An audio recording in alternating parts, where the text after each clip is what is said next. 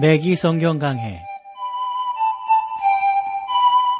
Thru the Bible 제공으로 창세기부터 요한계시록까지 강해한 맥기 목사님의 강해 설교를 보내드리는 맥기 성경 강해 오늘도 목동제일교회 김성근 목사님께서 말씀을 전해주시겠습니다.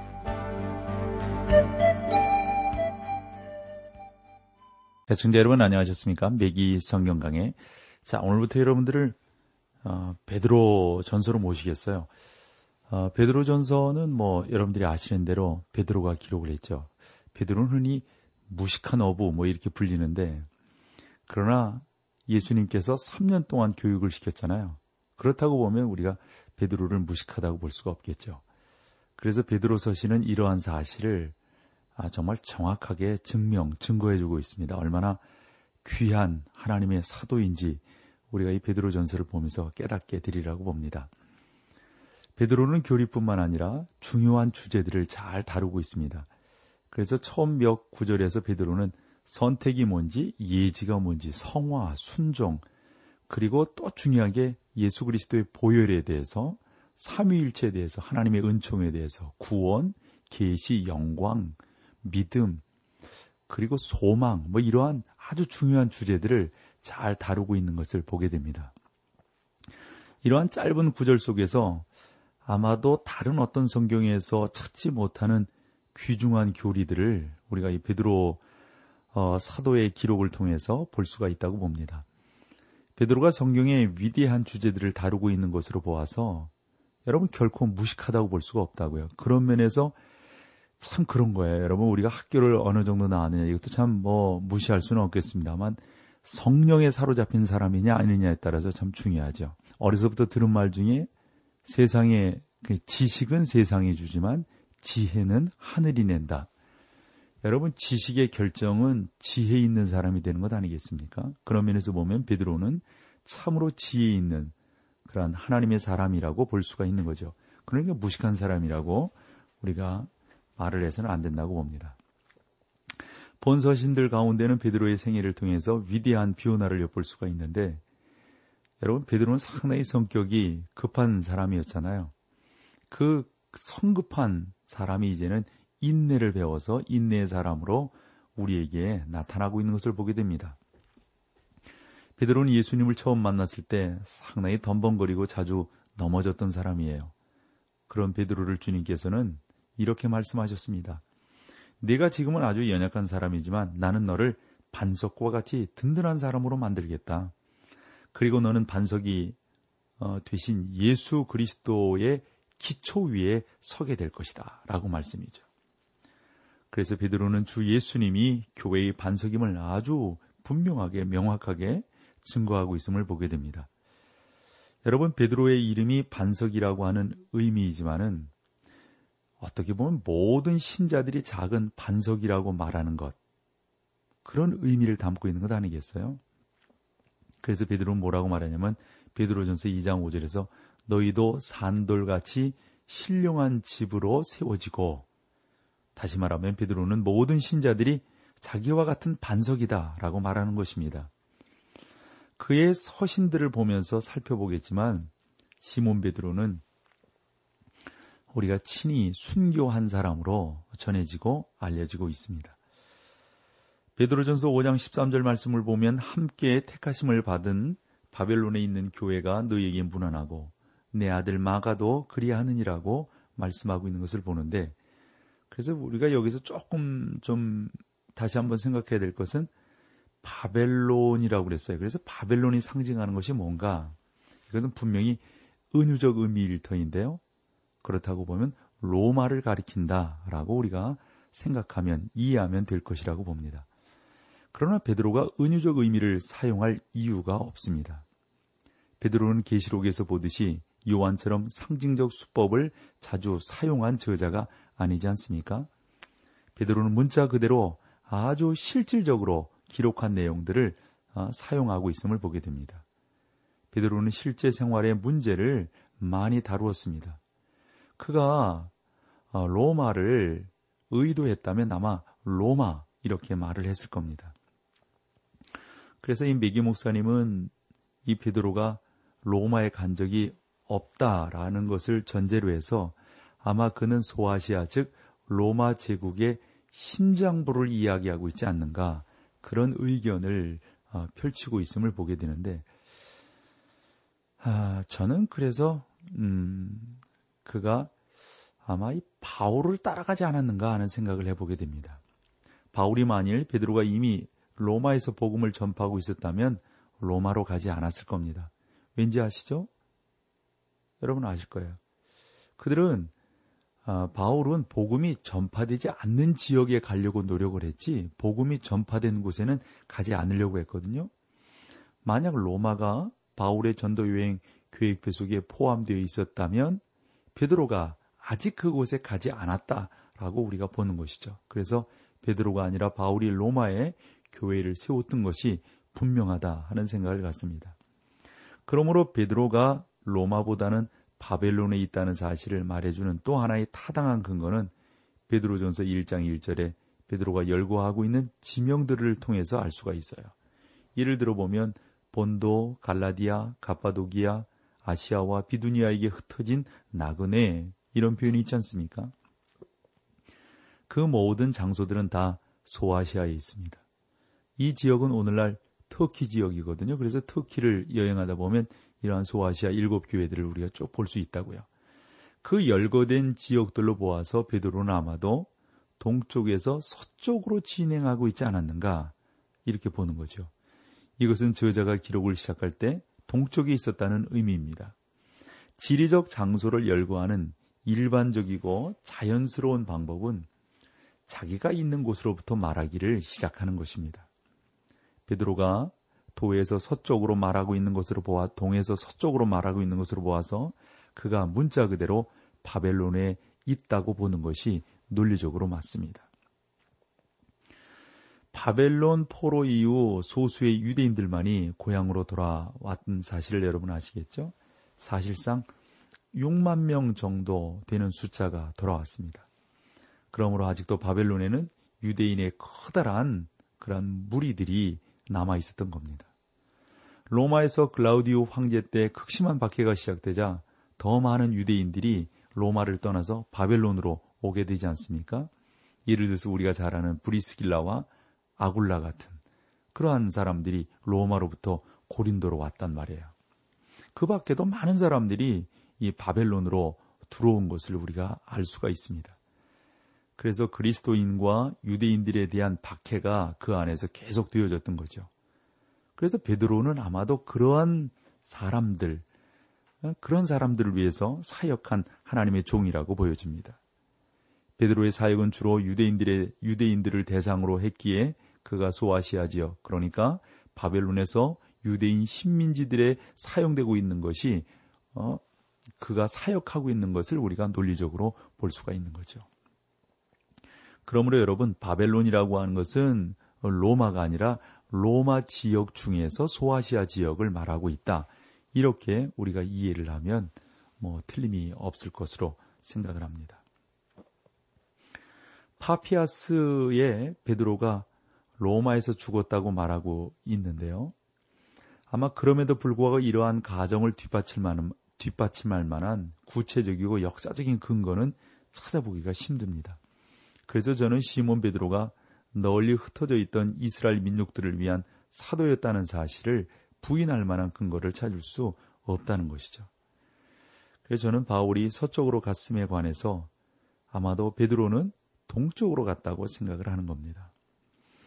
이 베드로 서신의 위대한 주제는 어, 아마도 그 환란을 당할 때 그리스도인들이 어떠한 소망을 가져야 될 것인가 그 그리스도인들의 소망에 대해서 어, 다루고 있음을 우리가 보게 됩니다.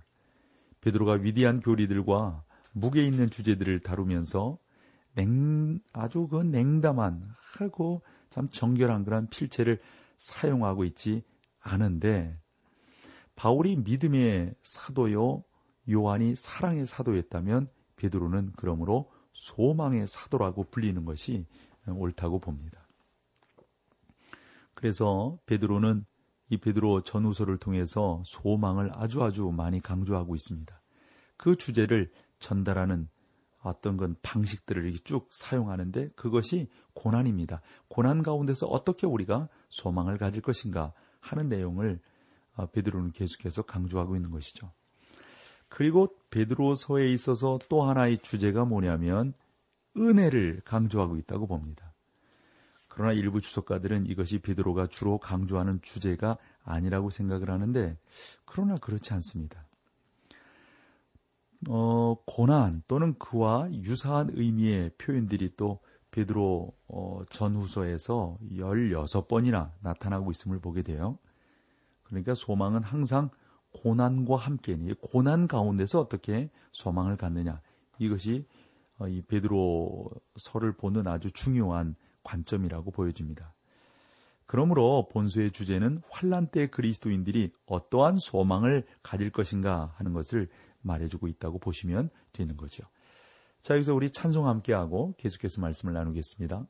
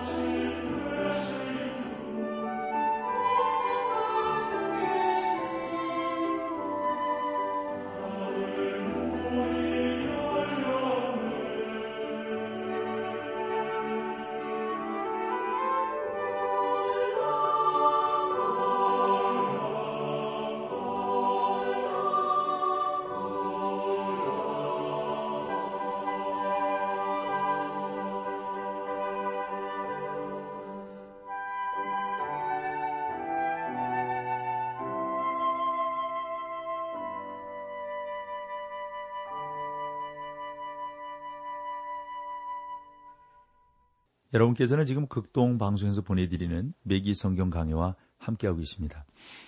찬양 전에 그 베드로 그 서신에 있어서의 그 주제들을 상고해 봤어요. 주제. 소망에 대한 것이었습니다. 그리고 은혜를 강조하고 있는데, 아, 좀 은혜는 조금 좀 약하다고 볼 수가 있어요. 소망을 어, 이 베드로는 참으로 많이 강조하고 있음을 보게 됩니다. 베드로는 그리스도의 고난에 대해서 계속해서 말하는데 고난 가운데서 소망을 갖게 된다고 하는 것이죠. 십자가 없이 우리가 영광이 없듯 고난 가운데 있지 아니하면 소망에 대한 진정한 의미를 깨닫지 못하게 된다고 볼 수가 있죠. 그리스도의 고난은 히브리 어, 기자와 아, 야고보 성경을 기록한 야고보가 동일하게 다루고 있음을 보게 됩니다.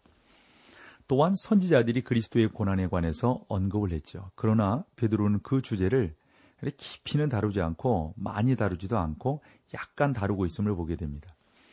그러니까 베드로 서신에 있어서 그 주제들을 우리가 이야기한다면 다른 부분은 소망 그리고 은혜 그리고 뭐겠어요? 그리스도의 고난 이렇게 세 가지라고 보시면 될 겁니다. 베드로는 풍부한 체험부터 말하고 있습니다.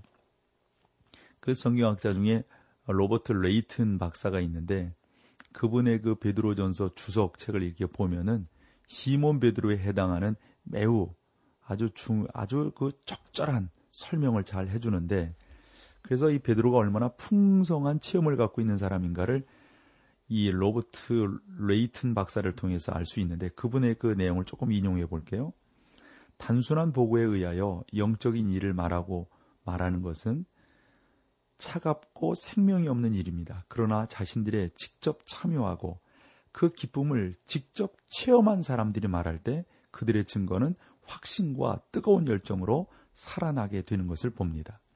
그들은 기쁨에 사로잡혀 찬양하지 않고서는 한마디도 증거할 수 없는 것입니다. 누구를 말하겠어요? 베드로가 그렇단 말이죠. 베드로는 철저하게 자기의 삶과 자기의 증거를 통해서 나타내고 있다 하는 이겁니다. 이러한 이유 때문에 고난을 다루면서 베드로는 계속해서 소망에 대해서 기쁨에 대해서 강조하고 있음을 보게 됩니다. 이러한 사실은 저로 하여금 더욱더 하나님의 사역에 대해서 하나님의 교회에 대해서 헌신하고 충성하게 만들고 아마 우리 매기 성경 강의를 애청하시는 여러분들도 하나님의 은혜 가운데로 더더 깊이 들어가도록 인도하고 만들어준다고 믿습니다. 오늘날 우리 주변에는 하나님 말씀에 대한 아주 훌륭한 젊은 어, 그러한 아주 그 설교가들이 참 많이 있는 것, 그건 감사한 일이죠. 참 저는 저희 나라에 참 좋은 설교가들이 있다고 하는 것, 목사로서도 참 감사하고 참 귀한 일입니다. 여러분, 그런 일들을 위해서 우리가 기도해야 합니다. 참 귀한 사역을 감당하는 목사님들이 계속해서 배출될 수 있도록 여러분들이 기도해야 되는데, 어, 특별히 여러분 그, 여러분들이 그 책을 보셨는지 모르겠는데, 에, 캠벨 몰간 그 목사님이 계세요. 그분도 참 이 그리스도의 고난에 대해서 이 베드로 서신서를 아주 잘 주석하고 잘 설교한 목사님 중에 한 분이 캠멜 몰간 목사님입니다. 어쨌건 여러분, 이 베드로 서신을 보면서 이 베드로는 자기의 그 경험적 체험을 통해서 우리 가운데 하나님의 은혜를 증거하려고 노력하고 있다 하는 것을 우리가 받아들이는 것이 무엇보다도 중요합니다. 시몬 베드로는 고난에 관한 이론을 말해주는 것이 아니라 자기 자신이 위대한 체험을 한 것, 그 체험을 통해서 하나님의 은혜를 증거하고 있음을 우리가 보게 됩니다. 그리고 그것이 여러분과 저의 체험이 될 때 아주 놀라운 진리를 우리가 발견하리라고 봅니다. 자, 이제 1장으로 들어가 보실까요? 1장으로 들어가 보면 많은 사람들이 구원의 확신을 느끼지 못하고 있는데 신자들의 보증은 비록 내가 믿고 있는 교리이기는 하지만 내 자신의 구원을 확신하는 데 이르기까지는 사실 시간이 걸리는 것이죠.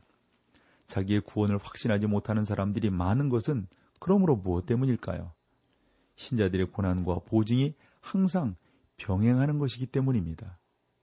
성도들의 고난과 보증은 기쁨을 낳습니다.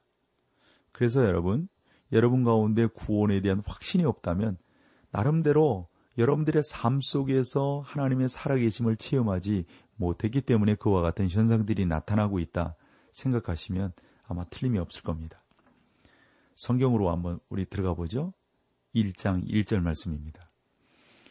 예수 그리스도의 사도 베드로는 본도, 갈라디아, 갑바도기아, 아시아와 비두니아에 흩어진 나그네. 우선 여러분 베드로라고 하는 이름이 반석을 의미한다고 하는 것 아시겠죠? 이제 아, 오순절을 지나고 베드로는 그리스도의 편에 선다는 것이 무엇인지를 이미 잘 알고 있었습니다. 그는 사도행전을 보면 오순절 체험 후에 성령 강림으로 말씀을 증거하다가 헤롯에게 의해서 체포되어서 어? 감옥에 갇히기도 하였습니다. 그뿐만 아니라 자기 앞에 십자가의 죽음이 기다리고 있다고 하는 사실을 베드로는 알았어요. 그래서 우리 주님께서 이 땅에 계실 때 말씀하셨던 그 말씀들을 분명히 깨달았던 것이죠. 베드로는 자기의 체험에서 우러나오는 그러한 고백을 하고 있는 것입니다. 사랑하는 성도 여러분, 아, 우리가 이러한 귀한 고백들을 갖고 학문, 기독교는 학문이 아니죠. 기독교는 이론이 아닙니다. 그런 것이 없어서는 안 됩니다. 사실은 그러한 관을 통해서 어, 우리가 영적으로 들어가는 것인데 더욱더 중요한 것은 여러분들이 체험해야 되는 것이죠. 예수 그리스도를 여러분들의 심령 가운데 주님으로 체험하는 것이고 고난 가운데서 그분이 함께 하심으로 소망의 빛을 바라보는 것이 기독교의 진정한 의미라고 볼 수가 있습니다. 왜냐하면 베드로는 자기의 체험에서 우러나오는 놀라운 신앙들을 이 베드로 어, 서신들을 통해서 우리에게 말씀하고 있기 때문입니다. 예수 그리스도의 사도 베드로. 예? 참 얼마나 그 강력한 말씀입니까? 베드로는 자기가 예수 그리스도의 사도다. 이걸 주장하고 있는 거예요. 여러분, 확신하세요? 나는 하나님의 아들이다. 나는 하나님의 딸이다. 여러분들이 이렇게 자신하게, 자신있게 말씀하실 수 있어요? 이게 체험적인 구원이다 하는 것이죠. 사도들 가운데 베드로의 이름이 항상 맨 앞에 나오지만 그가 다른 사도보다 우월한 위치에 있기 때문에 그런 것은 아닙니다. 바울이 사도들과 이야기하려고 예루살렘에 갔을 때가 있었어요. 그는 베드로, 야고보 그리고 요한과 함께 이야기를 나누었습니다. 그는 그들이 교회의 기둥처럼 보였다고 이 바울이 말을 했지만 그들로부터 복음을 배운 것은 아닙니다. 바울은 계시를 통하여 예수 그리스도로부터 복음을 직접 받은 사실이 우리는 분명히 깨달아 알고 있지 않습니까? 성경을 통해서. 베드로는 그 어디에서도 자기의 우월성을 말하지 않습니다. 베드로는 사도 중에 그저 하나였을 뿐입니다. 사도 베드로는 본도, 갈라디아, 갑바도기아, 아시아와 비두니아에 흩어진 나그네, 그러니까 로마 제국 각지에 흩어져 있는 하나님의 사람들에게 편지를 쓰고 있는 것이죠. 우리가 그런 사람들을 디아스포라 이렇게 부르는데 그들은 팔레스타인 땅에 거하지 아니했기 때문에 흩어져 있는 사람들이라 이렇게 불리게 됐던 것이죠. 박해나 그 밖에 다른 이유 때문에 그들은 로마 제국 전체에 여기저기 산재되어져 있었습니다. 당시 그 기독교 역사를 보면 하나님을 믿는 것, 예수님을 믿는다고 하는 것은 이와 같은 박해를 감수하는 것이었다 하는 것도 우리가 잊어서는 안 될 겁니다. 그리고 쭉 살펴보면 이 소아시아 지역, 여러분, 이 소아시아 지역은 어떤 지역입니까? 여러분은 바울이 두 번째 전도 여행에서 비두니아로 가려고 했으나 하나님의 영이 허락지 않았던 사실을 기억할 겁니다. 그래서 한 사람이 나타나서 우리를 와서 도우라, 우리를 와서 도우라. 그래서 마케, 마케도니아로 가지 않습니까? 저는 시몬 어, 베드로가 이미 그곳에 복음을 전파했으므로 성령께서는 바울로 하여금 복음을 듣지 못한 사람들에게 더 어, 복음을 듣게끔 이제 서쪽을 향해서 가게 했다. 저는 베드로는 동쪽을 향해서 가게 했다. 이렇게 확신합니다. 바울은 이방인의 사도였으며 베드로는 그리스도께 돌아온 이스라엘의 이스라엘인의 즉 유대인의 사도가 되었던 것입니다. 자, 오늘 여기까지 하고요. 다음 시간에 또 여러분들 베드로전서로 모시겠습니다. 감사합니다. 맥기 성경 강해 지금까지 Thru the Bible 제공으로 창세기부터 요한계시록까지 강해한 맥기 목사님의 강해 설교를 목동제일교회 김성근 목사님께서 전해주셨습니다. 이 시간 방송 들으시고 청취 소감을 보내주신 분께는 나침반 출판사에서 신앙서적을 보내드립니다. 청취 소감을 남겨주실 분들은 극동방송 홈페이지에 매기 성경 강해로 들어오셔서 사연을 남겨주시거나 문자로 참여하실 분들은 한 통에 50원의 유료 문자 샵 1069, 샵 1069번으로 보내주시기 바랍니다. 매기 성경 강해 오늘 순서를 마칩니다.